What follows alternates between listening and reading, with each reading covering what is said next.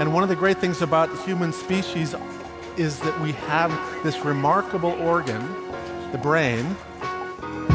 La tête dans le cerveau. Biologie, cervelle, synapses, neurosciences, physique. The human brain really is the most unique gift of our species. Avec Christophe Rodo. L'émergence des doutes sur l'existence du Père Noël pourrait être liée à la manière d'appréhender le monde. La tête dans le cerveau.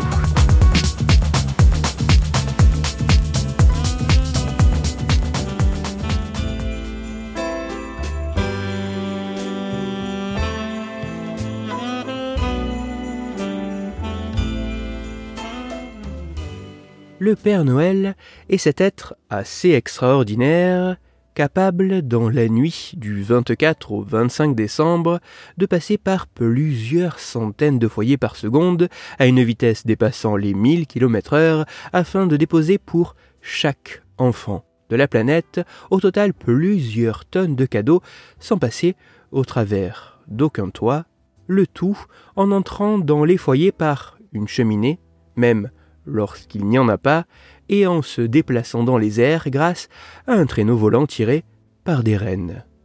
Et si le manifeste non-respect des règles élémentaires de la physique qu'enfreint le Père Noël chaque année avait quelque chose à voir avec l'émergence des doutes que les enfants peuvent avoir à l'égard de son existence ?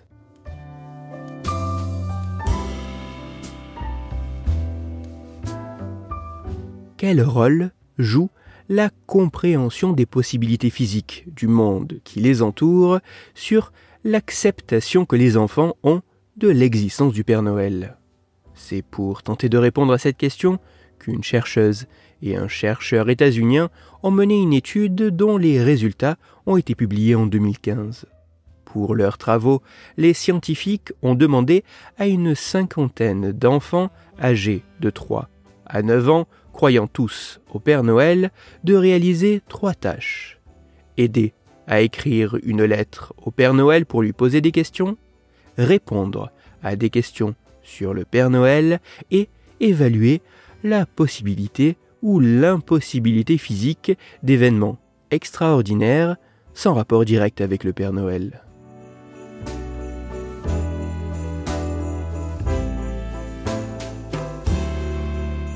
En ce qui concerne l'évaluation de la possibilité ou de l'impossibilité physique d'événements, les enfants ont été informés de dix événements physiquement assez extraordinaires et les scientifiques leur ont demandé s'ils pensaient que chacun d'entre eux pouvait ou non réellement se produire. Parmi ces dix événements, cinq enfreignaient les lois physiques et auraient donc dû être jugés impossibles. Comme, par exemple, traverser un mur, marcher sur l'eau ou encore manger de la foudre au dîner. Et les cinq autres événements étaient assez peu probables, mais n'enfreignaient aucune loi physique pour autant, et auraient donc dû être jugés possibles. Parmi ces événements possibles mais improbables, il y avait notamment manger de la glace au cornichon, se laisser pousser la barbe jusqu'aux orteils ou trouver un alligator sous son lit. En demandant aux enfants si chacun de ces événements était possible ou non, et dans le cas d'une réponse négative, pourquoi, et en classant ces réponses comme causales ou non causales en termes de justification physique, comme par exemple en ce qui concerne le fait de marcher sur l'eau, réponse physique causale, les gens sont plus lourds que l'eau, réponse physique non causale, tu peux nager, mais tu ne peux pas marcher. Les résultats de cette tâche mettent en évidence une corrélation significative entre le fait de réussir à juger des événements improbables comme possibles et le fait d'arriver à fournir des explications physiques causales sur les raisons pour lesquelles les événements impossibles ne peuvent pas se produire. Autrement dit, les enfants qui ont correctement affirmé qu'il était possible de trouver un alligator sous son lit étaient également plus susceptibles d'identifier les principes physiques réels qui empêcheraient la survenue d'événements impossibles comme le fait de traverser un mur. Ainsi, la capacité des enfants à fournir des explications physiques causales pour leur jugement de possibilité est corrélée à leur capacité à différencier les événements réellement impossibles de ceux qui sont simplement improbables.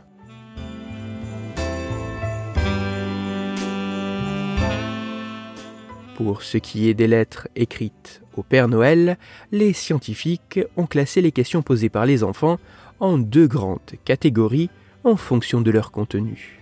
D'une part, les questions factuelles, présupposant l'existence du Père Noël et cherchant seulement des clarifications, comme par exemple « Comment s'appellent vos lutins ?» ou « Que font vos rennes pendant l'été ?»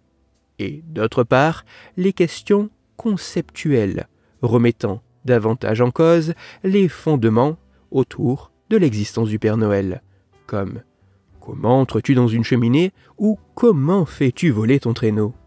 Les résultats de cette tâche mettent en évidence que les enfants les plus à même de dissocier les événements impossibles de ceux improbables sur la base d'explications physiques sont également ceux qui sont le plus susceptibles de poser des questions conceptuelles interrogeant l'existence du Père Noël.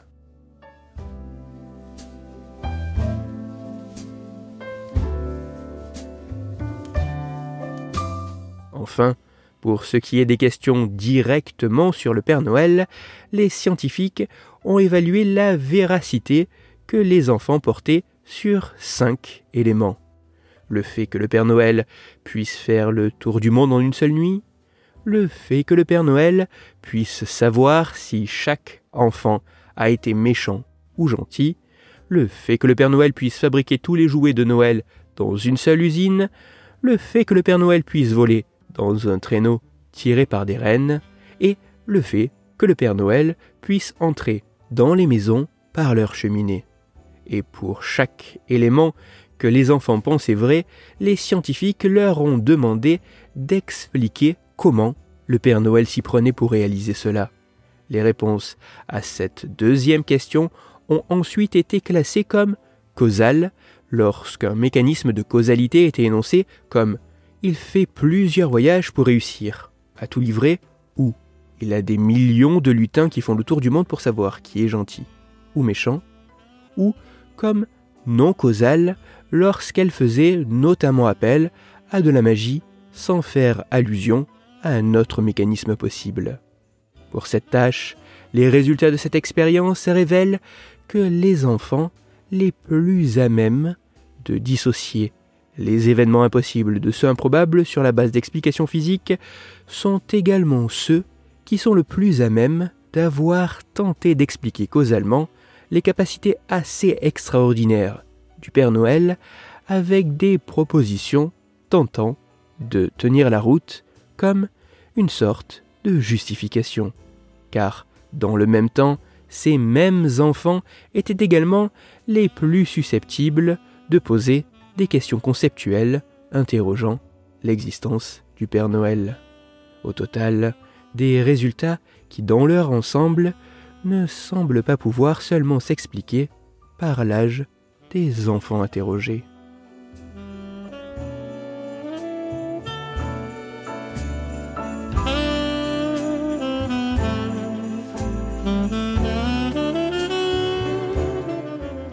Même si ces résultats demandent à être confirmés par d'autres études et sur des enfants en plus grand nombre et d'origines plus diverses, il semblerait que les enfants les plus aptes à différencier les événements possibles des événements impossibles sur la base de leur perception physique du monde qui les entoure soient également ceux ayant commencé à se questionner sur l'existence réelle du Père Noël, tout en remettant en cause la faisabilité de ses assez extraordinaires capacités.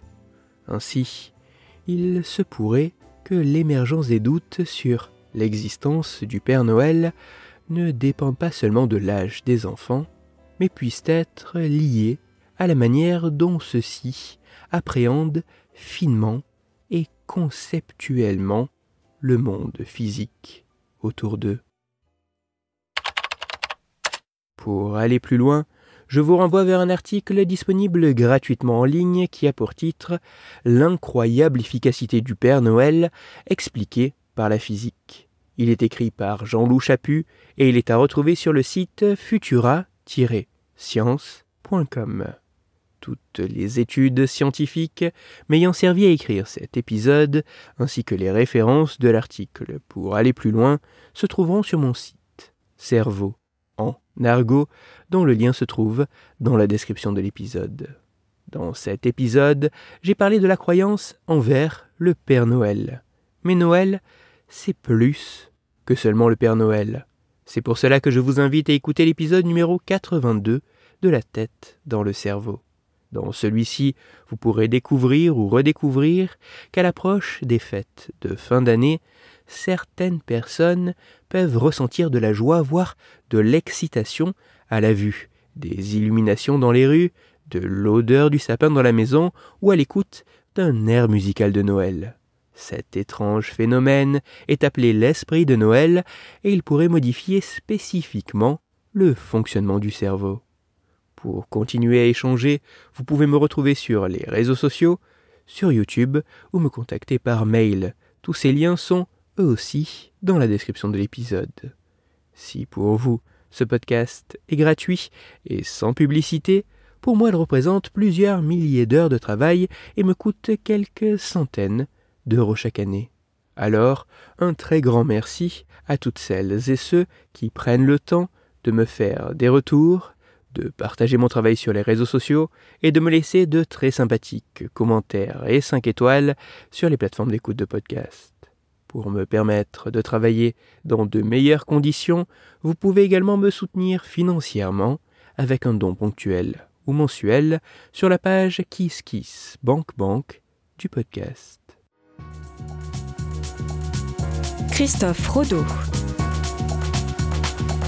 La tête dans le cerveau.